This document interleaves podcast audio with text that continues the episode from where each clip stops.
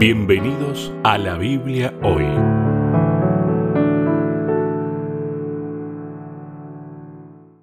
Bienvenidos una vez más, nos encontramos en la Biblia hoy.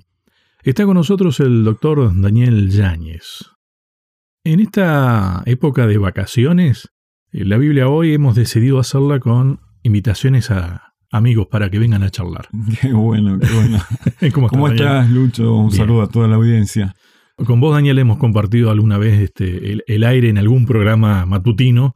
Varias veces hemos charlado, ¿no? Y siempre se daba esto de que empezamos a charlar y... Nos olvidamos que estamos en la radio. ¿No? Y Nos olvidamos y entramos a hablar. Siempre el tema estaba dando vueltas en el tema salud, Por supuesto. pero, pero eh, el ambiente, uno se olvida de los micrófonos y eso me parece que es malo o no. No, no, ¿O no? no, no, no. Vos sabés que eh, vamos a dar clases un poquitito, viste que uno no se puede escapar de Sí. lo que uno hace. La radio es la recreación de un fragmento de la realidad. Y me parece que está bueno pensarlo desde ese lugar, ¿no? El recrear esto como una charla y que te olvidás que estás en la radio. ¿Por qué? Porque estás recreando algo que en el día a día podemos hacer también, ¿no? Es cierto, muchas veces nos hemos encontrado con el tema de, por el tema de la salud como excusa, tal vez. ¿Hoy de qué vamos a hablar? Hoy tenemos el tema del diezmo. ¿Y qué tendrá que ver con la salud, no? Wow. ya de entrada, entra fuerte con tus preguntas. Pero mira, yo diría, siempre hay un marco. Uno no se escapa de, de lo educativo y siempre en las clases, bueno, este es el marco donde nos vamos a mover. Bien. Y me gusta este tema de- del diezmo que cuando me lo planteaste realmente me, me hizo pensar mucho. ¿Y en qué marco se da? Se da en un marco de relación, de relación Dios y el hombre. Y una relación también con nuestros semejantes, nuestros Bien. hermanos.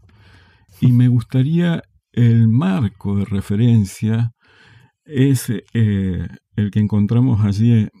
Hay muchos, pero este me gusta porque resume más todo lo que uno tiene en la cabeza, donde Mateo, el capítulo 22, versículo 36 al 39, que vienen hablando, ¿no? Jesús, ahí los fariseos. Bueno. Maestro, ¿cuál es el mandamiento más importante de todos? A ver, Ajá. y Jesús le responde, el primer mandamiento y el más importante es el que dice así, ama a tu Dios con todo lo que piensas y con todo lo que eres. Wow. Y el segundo mandamiento en importancia es parecido a ese. Y dice así, cada uno debe amar a su prójimo como se ama a sí mismo. Qué equilibrio. Y ojo, no me, no me refiero a equilibrio de yo y los demás, sino equilibrio también en, en uno para esto, ¿no? Vos pensás, la Biblia habla de principios, valores. eh, y Jesús lo resume en un vínculo de relación, una relación, relación con Dios y relación con los hombres.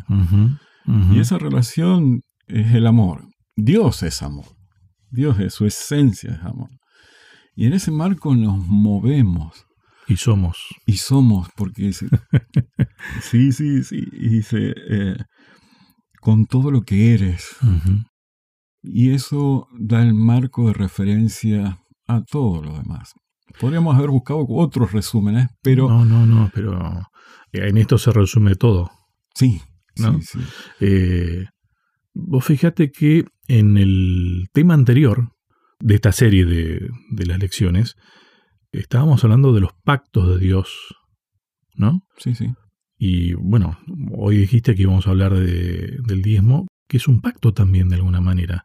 Por ahí la discusión se centró mucho si es unilateral, bilateral y demás, pero más allá de eso, a ver, a mí me gusta pensarlo como la propuesta de Dios.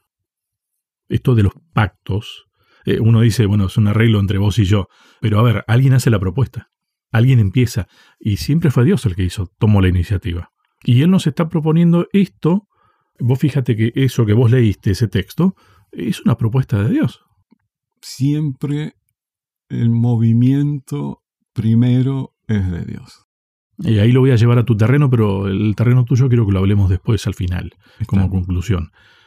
Yo creo que Dios nos propone eso para beneficio nuestro, para que estemos sanos también. Fíjate que el primer versículo de la Biblia, en el principio creó Dios, otra vez en el principio Dios creó, y ahí, si bien puede uno tomarlo como comienzo de, la historia, o comienzo de, algo, pero es un principio. Primero Dios. Y Él, cuando lo reconocemos como Dios, como el que hizo, creó todo, ¿qué discusión vamos a tener ah, con Él si Él me creó? Pero soy una criatura. Pero lo discutimos.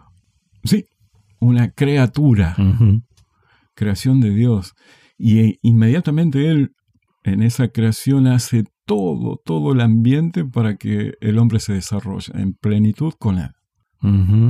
De ese Dios estamos hablando y de ese Dios el que propone cosas, de un Dios que eh, dice varias veces allí en la creación, esto está bueno y en gran manera, esto está buenísimo para que disfrutes, para que disfrutemos juntos de, de la bendición de la vida. Entonces, partiendo de allí, Dios es dueño de todo. Claro, claro. Nos da todo. En ese momento nos dio todo para que podamos explotar, seguir creciendo con Él en amor. Y todo lo que trae consecuencia de eso. Me hace recordar ahora que decís esto, hace un buen tiempo atrás hablamos toda una serie acerca del pacto. Y recuerdo que la conclusión, lo más sintético de todo, era que el pacto es un pacto de amor. O sea, la propuesta de Dios es amor, claro. Él no puede ser otra cosa tampoco, porque Dios es amor. Y en base a eso se maneja en relación con nosotros y creó todo con amor. Y bueno, en gran manera, que tiene lógica. Si es con amor, no podría ser de otra manera. Entonces. Porque es todopoderoso de paso también, ¿no? A ver, viste la cantidad de cosas que hay que cruzar acá. Y ¿Qué hacemos nosotros frente a esa realidad, frente a eso? Una respuesta de amor al amor de Dios. Dice, no me queda otra.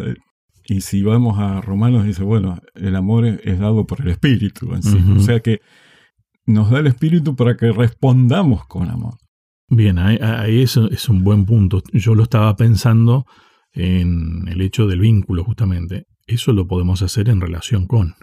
Si no, no. A ver, ¿no te pasa que como ser humano fallamos y no te sale amar muchas veces? Y pensándolo en Dios, ¿lo amamos a Dios? ¿Realmente lo amamos a Dios? Humanamente es un planteo que tendríamos, que hacernos. Ahí me hiciste pensar en una, una frasecita que leí, frasecita porque no sé de quién, quién la escribió, eh, nada, nada, pero me, me impactó así cuando la leí. Dice, yo no creo, mm. lo conozco. Wow. Wow. Es imposible conocer si no estás en relación, ¿no? Exactamente, exactamente. ¿Y cuándo vas a entrar en relación? Te despertás y está. Eh, abrí la puerta y está. Te subí a la bicicleta y está. Eh, salís a caminar y está. Estamos aquí hablando, está. Eh, y la Biblia habla de eso justamente, ¿no? A donde haya dos o tres reunidos en mi nombre, ahí estoy. Es una perspectiva que te saca, te saca de esta realidad. A ver, entre comillas. Porque la realidad es que Dios está. Eh, claro. no es que estamos aquí nosotros dos y nadie más. Yo te tengo que preguntar cuál es la realidad sí, entonces, ¿no? Sí, sí. Ya estamos filosofando demasiado, demasiado, me parece, Ahora, me parece. Te, pregunto, vos me dijiste que el tema de esta semana que estamos tratando es el diezmo. Tal vez para que respondamos de a poco, ¿no? ¿Qué tiene que ver con todo esto que estamos hablando? ¿Tiene algo que ver con esa relación de amor de Dios con nosotros y de nosotros con Dios? Mira, justamente en ese marco de un Dios todopoderoso, creador, que nos dio todo, que creó todo, que hizo todo, que nos creó a nosotros para disfrutar con Él, nos da su espíritu Me para que, frase, con él. sí, para que podamos responder haciendo uso de nuestra libertad de elegirlo a Él o no. Y caminar juntos. Yo creo que ahí ese, ese si yo- uno resumiría esta primer parte, sería Dios, dueño, creador y señor de todo.